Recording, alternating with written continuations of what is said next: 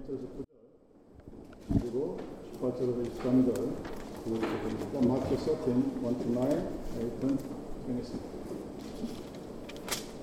찾으신 줄 믿고 공부하겠습니다. 그러나 예수께서 집에서 나가서 바닷가에 앉으시매 큰 무리가 그에게로 모여들거늘 예수께서 배에 올라가 앉으시고 온 무리는 해변에 서 있더니 예수께서 비유로 여러 가지를 그들에게 말씀해 이르시되 씨를 뿌리는 자가 뿌리러 나가서 뿌리세. 도로는 길가에 떨어짐에 새들이 와서 먹어버려 도로는 흙이 얕은 돌밭에 떨어짐에 흙이 있지 아니하므로 또 싹이 나오나. 해가 돋은 후에 타서 뿌리가 없으므로 말라. 도로는 가시떨기 위에 떨어짐에 가시가 자라서 기운을 막았고 도로는 좋은 땅에 떨어짐에 어떤 것은 100배, 어떤 것은 60배, 어떤 것은 30배의 결실을 하였느니 그 있는 자는 들을 하십니다. 그런즉 씨 뿌리는 비유를 들으라. 아무나 천국 말씀을 듣고 깨닫지 못할 때는 악한 자가 와서 그 마음에 부러진 것을 빼앗나 이는 곧 길가에 부러진 자요 돌밭에 부러졌다는 것은 말씀을 듣고 즉시 기쁨으로 받고 그 속에 뿌리가 없어 잠시 견디다가 말씀으로 말미암아 혼란이나 박해가 일어날 때에는 곧 넘어지는 자요 가시떨기에 뿌렸다는 것은 말씀을 들으나 세상의 염려와 재물의 유혹에 말씀이 맞게 결실하지 못하는 자요 좋은 땅에 뿌려졌다는 것은 말씀을 듣고 깨닫는 자니 결실하여 어떤 것은 100배, 어떤 것은 60배, 어떤 것은 30배가 되느니라. 그렇습니다. 본문 말씀은 마태복음에 나타나는 큰 다섯 개의 설교의 줄거리 중에 세 번째에 해당되는 하나님 나라에 대한 첫 번째 비유입니다. 이제 여러분들이 이씨 뿌린 자의 비유를 묵상하거나 성경을 읽거나 또는 성경을 들을 때 항상 기억하고 잊지 말아야 될 것은 이 씨 뿌리는 자의 비유의 궁극적인 동기, 모티브, 목적, 퍼포스는 그 킹덤과 하나님의 나라의 하나 것이라는 사실을 항상 기억해야 합니다. 그 사실을 기억하지 못하고 말씀을 읽고 듣고 뭐 깨닫는다고 묵상하고 주석에 다른 의미에 넘어가게 되면 그건 마치 안 꼽는 찐빵 같아. 찐빵 겉은 찐빵의 모습인데 속에 팥이 하나도 없는 그래서 마치 하나도 없는 마치 열매가 없는 무화과 나무 같은 모습이 그런 것입니다.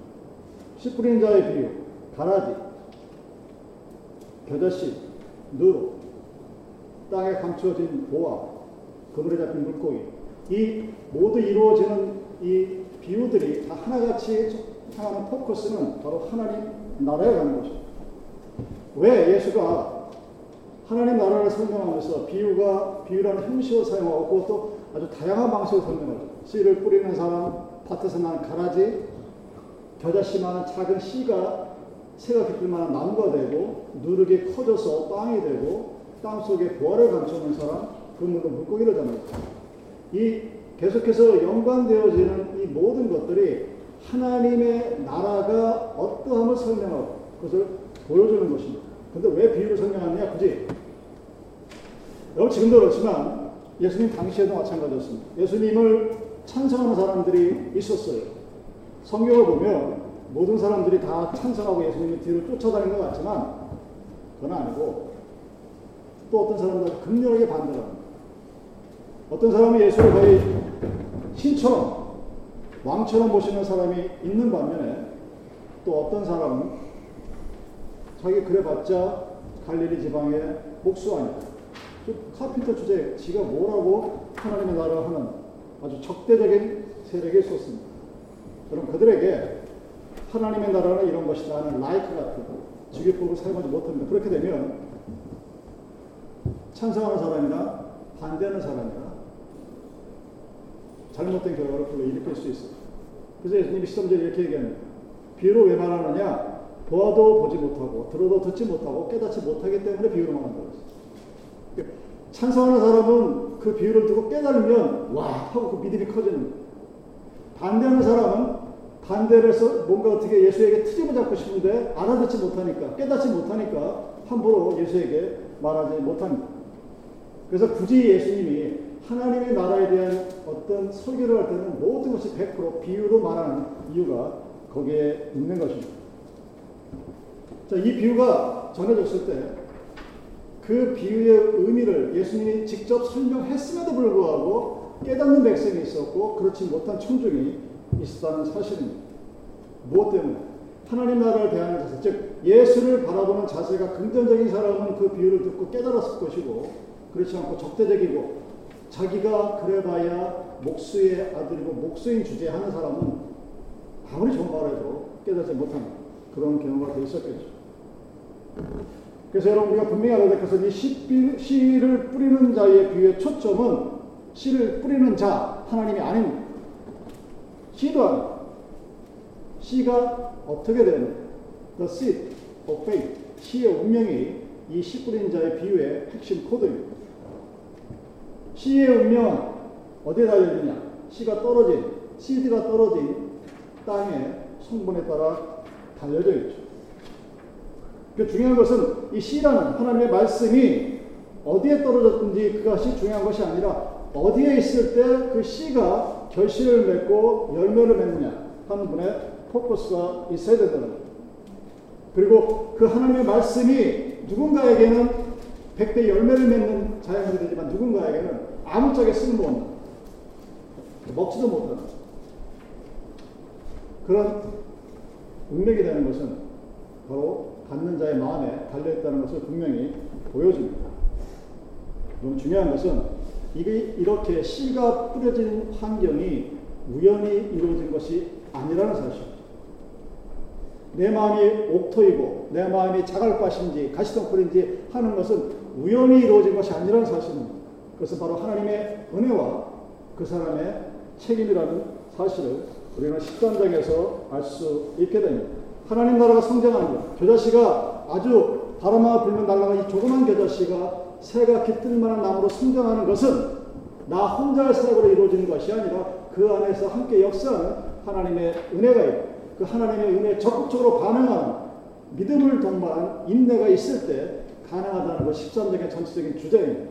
자, 그런 상태에서 이 13장을 특히 씨 뿌린 자의 비유를 해석해야 합니다. 이 비유가 어디를 지향하고 있는가, direction이 어딘가, final point가 어딘가를 항상 잊지 마십시오. 자, 길가에 떨어진 씨는 새들의 먹이가 되었다고 합니다.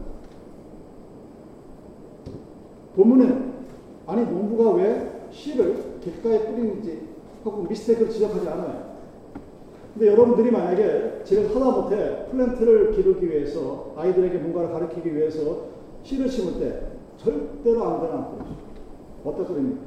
밭을 가르고 돌을 나누고 흙을 사서 퇴비를 놓고 그리고 구멍을 파고 거기다 씻고 물을 줍니다. 우리는 그렇게 해요. 우리는 그런 마음으로 이 본문을 바라봅니다. 그러니까 이해가 안 가는 거예요. 아니 왜 씨 뿌린 자로 비유되어지는 그런 분이 하나님이라고 볼 수 있는 그 사람이 아니 왜 자기의 말씀을 길가에 뿌리지? 바보 아니야? 아니 무슨 다른 마음이 있나? 아니면 그 사람은 뭔가 선택되지 않은 백성인가 하는 이상한 알레고리즘으로 이 성경을 끌고 나가면서 그것을 신비롭게 해석하는 일단의 부류들이 있습니다. 이 씨 뿌린 자의 비유에 나타나는 왜 씨를 뿌리는 사람이 길가에 뿌렸을까는 당시 팔레스타인 지방의 지형과 풍습을 알는 자연스럽게 이야기합니다. 지금처럼 우리처럼 뿌릴 수 있는 이런 땅이 있는 게 아니에요. 어느 밭이든 그 바닥에 도랑길이 있어요. 조그만 길이 있어요. 그리고 그 씨 뿌리는 자는 거 밭 가운데에 있는 도랑을 돌아다니 씨를 뿌리는 겁니다. 그러다 보면 길가에도 뿌리고 도로에도 뿌리고 가시밭에도 뿌리고 옥토에도 뿌릴 수밖에 없는 그런 환경이 환경 자체가 그렇기 때문에 이 비유를 읽으면서 오늘날 우리들이 생각하듯이 나는 하나님의 말씀을 아주 고이 잘 간직해서 이렇게 옥토에 뿌리는데 이 사람은 하나님 좀 이상한 사람 아닌가? 하는 접근 방법은 애초에 잘못되었다는 것이죠. 핵심은 여러분, 하나님이 이 씨앗을 누구에게 뿌린다가 아닙니다. 그 씨앗이 어디에서 잘 자라는가? 이 비유의 핵심입니다. 자, 씨를 뿌리다 보면 이 비유의 첫번에 나오죠. 길가에 떨어질 수 있는 경우가 생깁니다. 농부의 마음은 못해 다 뿌리고 싶지만 하다 보면 그렇게 될 수밖에 없어요. 그때 그 씨의 마지막은 새의 먹이가 되버립니다. 그래서 애초에 씨를 뿌렸던 농부가 기대했던 열매를 맺을 수가 없게 됩니다. 하나님의 의도가 무산되어 버려요. 자, 그 길가에 떨어진 씨, 아주 굉장히 개인적인 성향을 가진 사람들의 모습입니다. 복음을 받고 믿음을 지키는데 내 개인이 우선시되면 모든 것이 방해가 돼요. 왜 교회를 나가야 되지?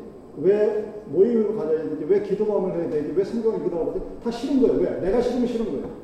이런 사람들이 바로 길가에 풀어진 그런 시들이에요.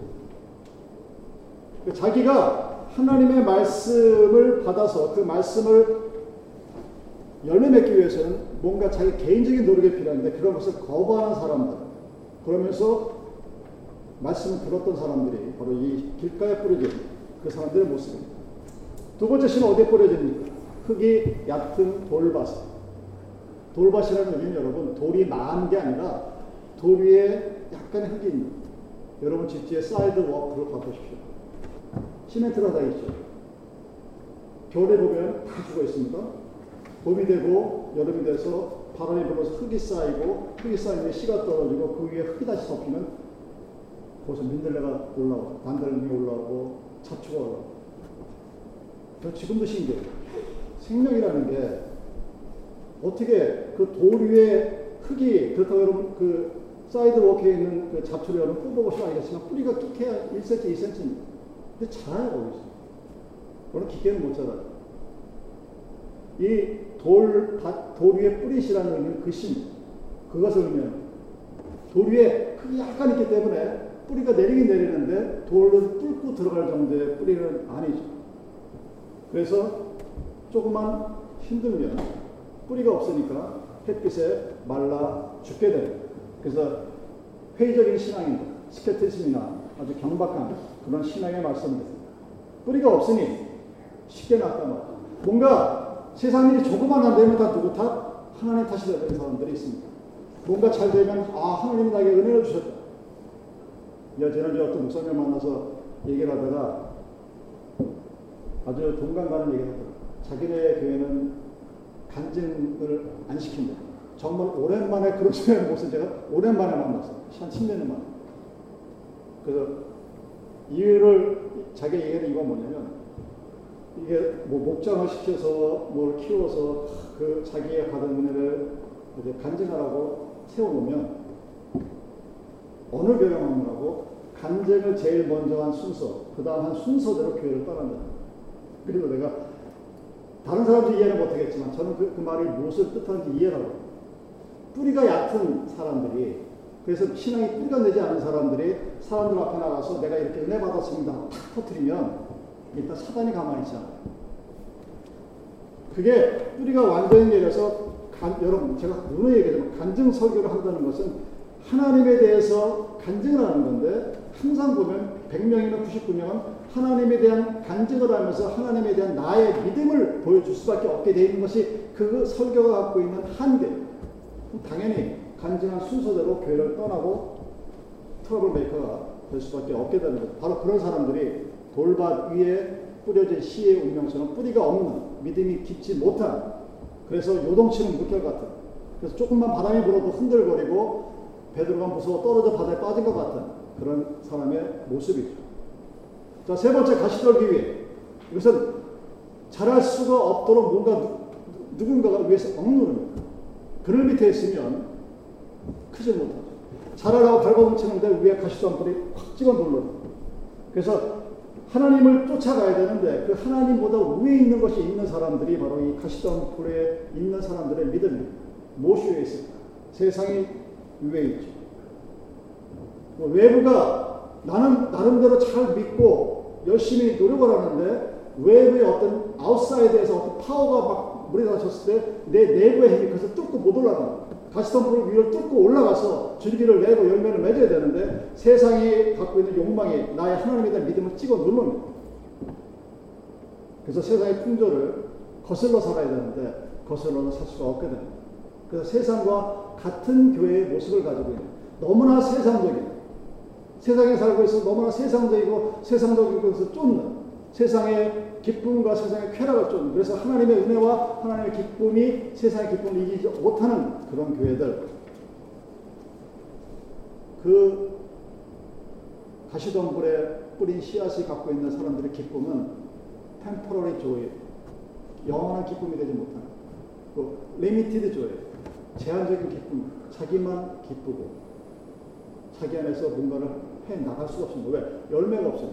여러분, 누군가에게 나눠준다는 것, 누군가와 함께 한다는 것은 나한테 뭐가 있어야 나눠줘요. 내가 믿음이 있어야 믿음을 전파하고, 내가 능력이 있어야 능력을 전파하고, 뭔가 있어야 나눠주는 거지. 이 사람은 자기가 소, 모할수 있는 한 데에서 딱 끝나버려요. 그래서 하나님의 나라의 가치를 보지 못해. 무슨 가치를 보느냐? 교회에 나와서 세상의 가치를 바라봅니다. 교회에 나와서 교회의 직분을 세상의 직분으로 바라봅니다. 그런 사람들이 직분을 맡게 되면, 그런 사람들이 목사가 되고 장로가 되면 그 교회는 세상과 유리된 하나님의 가치가 아니라 너무나 세상적이에요. 그래서 하나님이 너무나 슬퍼하시는 세상의 모습 것을 따라가게 됩니다. 당연히 하나님의 영광은 찾아볼 수 없게 됩니다. 나의 영광, 교회가 갖고 있는 것의 영광, 내가 갖고 있는 믿음의 영광이 자랑되어지는 모습이 바로 가시덤불 위에 떨어진 시의 모습입니다. 자, 좋은 땅이라고 떨어지는 시가 엄청나죠? 투자 수익률이 100%, 60%, 30배라는 거예요. 다우지수가 3만 포인트 넘어간 지가 엊그제 같은데 그래봤자 2만 포인트에서 50%밖에 안 올라갑니다. 100배, 30배, 60배 이거는 정말 대단한 수익률을 자랑하는 겁니다. 복음을 믿어서 잘 인내하면 이런 결과가 나타난다고 하나님이 약속하셨죠. 그러니까 하나님께서 우리에게 약속하신 궁극적인 가치가 있습니다. 인생의 행복이 무엇입니까? 제가 언젠가도 말씀드렸지만 많은 사람들이 노후를 준비하면서 착각하는 세 가지 중에 첫 번째가 뭐라고 그랬습니까? 나는 늙어서 병들지 않을 것이다. 첫 번째 착각이에요. 두 번째, 나의 미래는 항상 장밋빛일 것이다 하는 것이 세 번째 착각이에요. 제가 요즘 어떤 장로님들이 저한테 그런 고백을 합니다. 제가 시골, 한국에 어느 가난한 농부의 아들로 태어났어요. 미국에 와서 좋은 집 얻고 교회 장로가 되고 아들, 딸 며느리 시집 보내고 저는 이제 내주어도 괜찮습니다. 거기다 돈도 많습니다. 아직 걱정이 없습니다. 자, 그러면 그 사람의, 그분의 앞날이 항상 그분이 말씀하는 대로 장담하는 그렇게 흘러갈까? 인생이 돈만 있으면 된다고 생각하면 그 말은 맞을지 모르지만 인생이 그렇게 흘러가는 게 아니거든요. 그래서 그 노후를 대비하지 못하는 사람의 세 번째 착각이 자기가 뭘 해야 할 건지 모르는 거예요. 인생이 여러분, 여러분이 굶어 죽지 않을 정도의 돈만 있으면 무엇을 상관이 없어요. 그러니까 돈이 많다고 해서 돈이 넘치도록 많다고 해서 그 사람의 나머지 인생이 장밋빛이 되고 말년의 인생이 행복할 것이라는 개런티는 누구도 하지 마. 그래서 이 30배, 60배, 100배의 축복을 받은 사람과 지금 말하는 우리가 일반적으로 우리 세상에 그런 가치를 가진 사람이 충돌할 때 과연 무엇을 선택할 것인가는 여러분들에게 달려있습니다. 하나님 나라의 온갖 축복은 물질이 주는 이 세상의 축복뿐만 아니라 영원한 축복이에요. temporary가 아니라 permanent고 limited가 아니라 unlimited. 근데 대부분 사람들은 이 씨 뿌리는 자의 비유를 들으면서 temporary와 limited의 축복을 축복의 모든 것으로 잘못 생각하고 있습니다. 씨 뿌리는 자의 비유는 그 마태복음 이 본문 전체에서 말하는 것처럼 믿는 자와 믿지 않는 자, 예수님을 추종하는 자와 예수님을 반대하는 자들의 컴페어. 분명히 이들이 같은 하나님의 말씀을 어떻게 받아들이는가를 보여줍니다.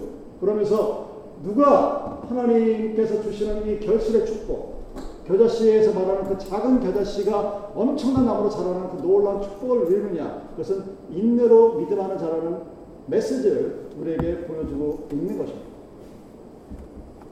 그럼 믿음을 가지는 것 쉽지 않은 거예요. 그래서 믿는 부모 밑에 태어난 자녀들 엄청 복받은 사람들입니다. 그 믿음이 올바른 믿음이 부모로부터 전생이 되기만 하면 그 자녀는 정말 복받은 자녀입니다.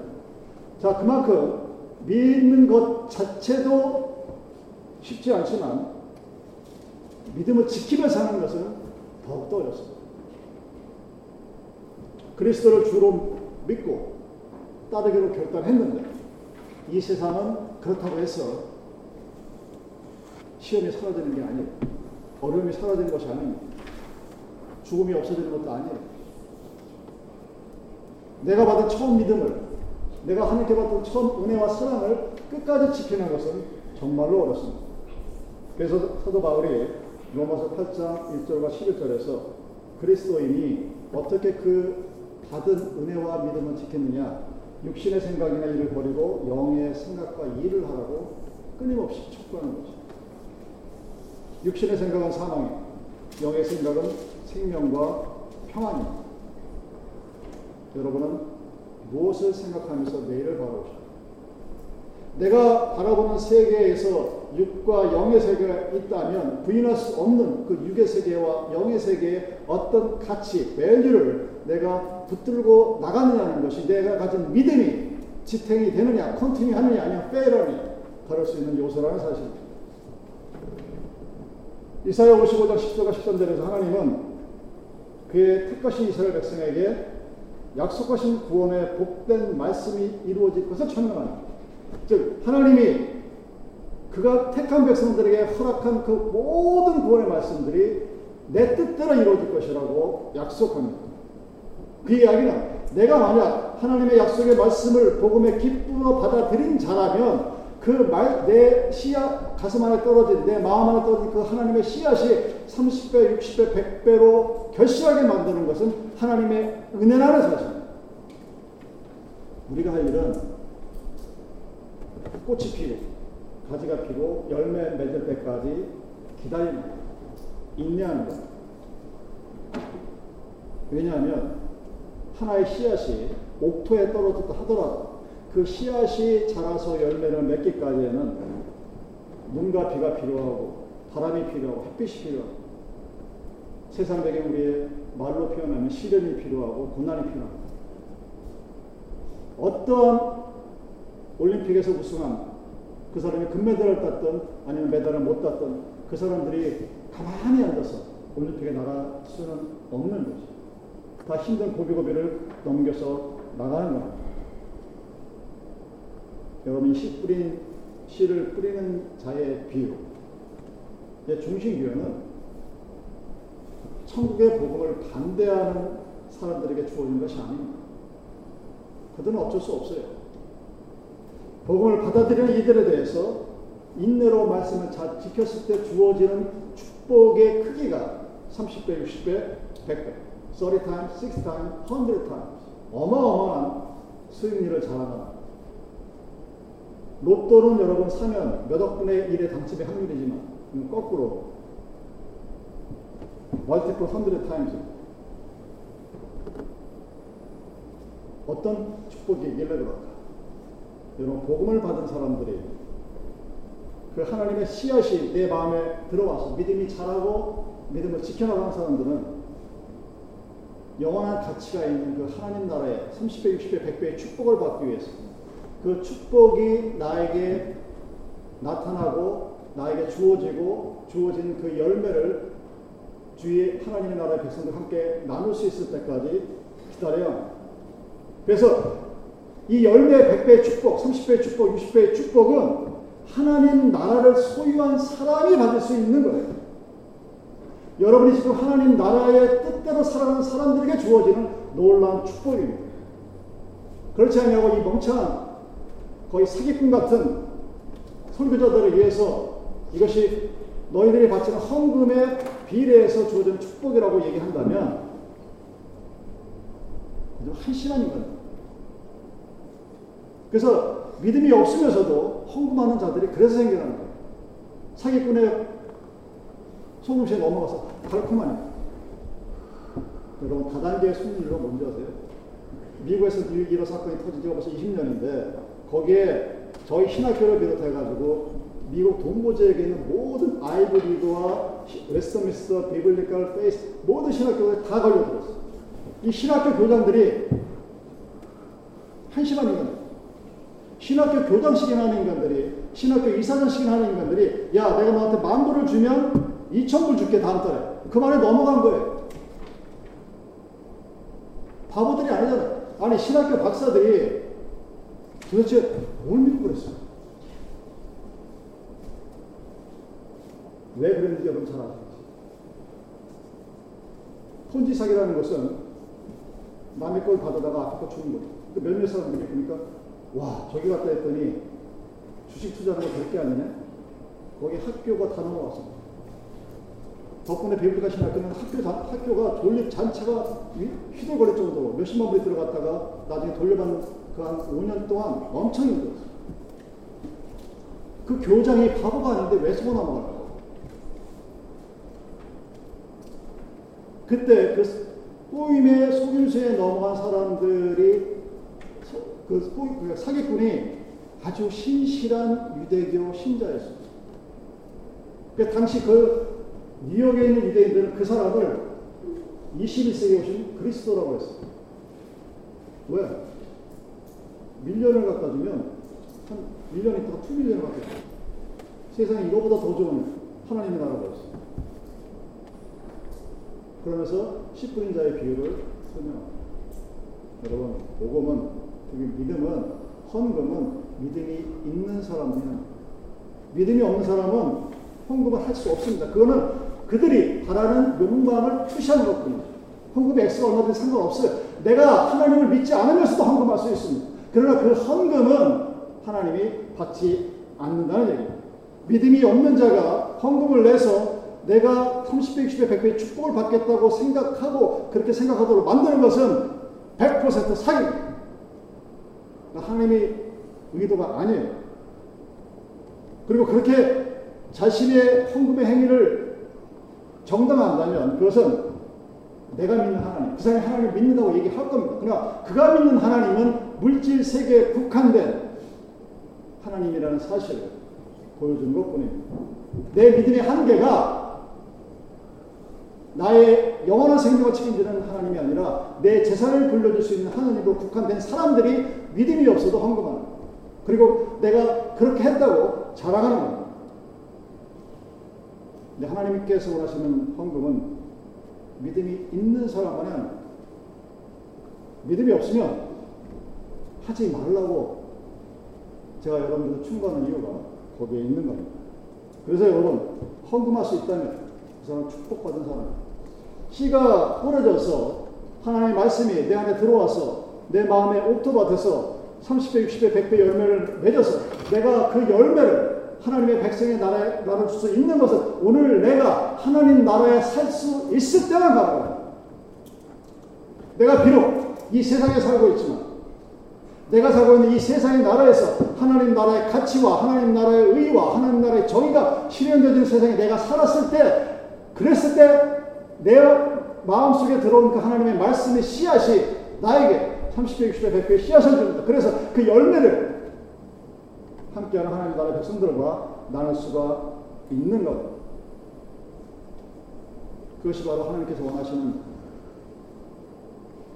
그 나라의 모습이에요.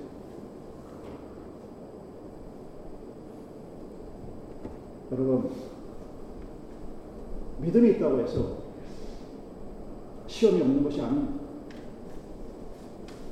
내가 은혜를 받았다고 해서 세상의 도전이 사라지는 것이 아닙니다. 있습니다. 그러나 그 믿음이 하나님의 은혜가 그 도전과 시련을 아주 값진 백배의 열매로 만든 퍼틸라이저 비료가 된다는 사실입니다.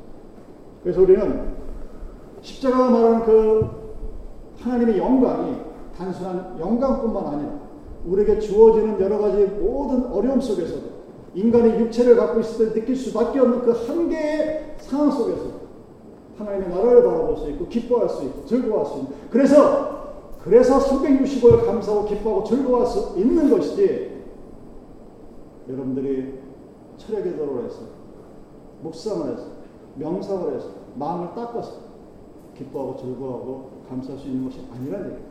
하나님의 나라에 내가 들어갔을 때 아니 하나님의 나라가 나와 함께 있을 때 그때 그 하나님 나라가 상징하는 말씀이 내 안에서 자라서 열매를 맺고 결실을 맺을 때 우리에게 주어진 것입니다. 여러분이 오늘 감사할 수 있는 것, 내가 주님을 찬양할 수 있는 것, 내가 오늘 하나님께 어떤 일이 있어도 기도하고 기도함으로써 돌파해 나갈 수 있는 것은 내가 오래 참 결과가 내가 오래 기도하는 결과가 아니라 내 마음에 심겨진 하나님의 말씀이 그 말씀의 씨앗이 그 말씀의 능력이 그 말씀을 바라보면서 그 말씀이 나에게 어떤 결과를 가져올 것이라는 하나님의 약속을 내가 믿기에 그렇기 때문에 어떤 상황 속에서 감사할 수 있고 기뻐할 수 있고 기도할 수 있는 것입니다. 오늘 내 상황, 내 여건이 어떠하든지 관계없이 하나님 나에게 기쁨과 감사와 기도를 허락하시는 것입니다. 그래서 여러분들이 하나님의 나라에 있는 백성으로서 말씀을 받아들일 때 그 여러분의 마음이 옥토같이 30배, 60배, 100배의 열매를 맺을 수 있는 그런 말씀을 이해할 수 있는 귀와 말씀을 받아들일 수 있는 마음 말씀으로 향한 여러분의 손과 발이 있기를 기도하는 것입니다. 때로는 그 말씀이 내 영혼을 파고듭니다. 아파요. 여러분 말씀 읽으면서 꿀 것처럼 단 말씀도 있지만 때로는 내 육수를 휘 저는 것처럼 아픈 말씀도 있습니다. 그렇다 하더라도 그 날카로움이 있어도 나의 마음의 패부를 들쑤셔서 내 치부를 보게 하더라도 그래도 우리는 감사합니다. 왜냐하면 나를 아프게 했던 그 말씀이 나를 위로해 주기 때문에 어느 누구도 위로해 줄 수 없는 세상에 그 누구도 나를 위로해 줄 수 없지만 하나님의 말씀 나를 위로해 주. 그 말씀을 통하여서 세상에서 볼 수 없는 것을 볼 수 있는 영의 눈을 열게 해주기 때문에 보이지 않는 것을 볼 수 있는 것이 믿음입니다. 보여지지 않지만 보게 하십니다. 믿어지지 않지만 믿게 하는 그 주님의 은혜가 여러분들에게 매 있기를 저는 기도합니다. 영혼을 바라보면서 오늘을 감사하고 찬양하며 살아가는 그런 여러분들이 되기를 기도합니다. 그것이 옥토에 떨어진 말씀의 씨가 백배의 결실을 맺을 그 사람이 하나님 나라에 살고 있다는 증거가 되는 것입니다. 그래서 우리는 오늘도 감사하고 오늘도 기뻐하고 오늘도 즐거이 찬양하는 것입니다. 기도하시겠습니다.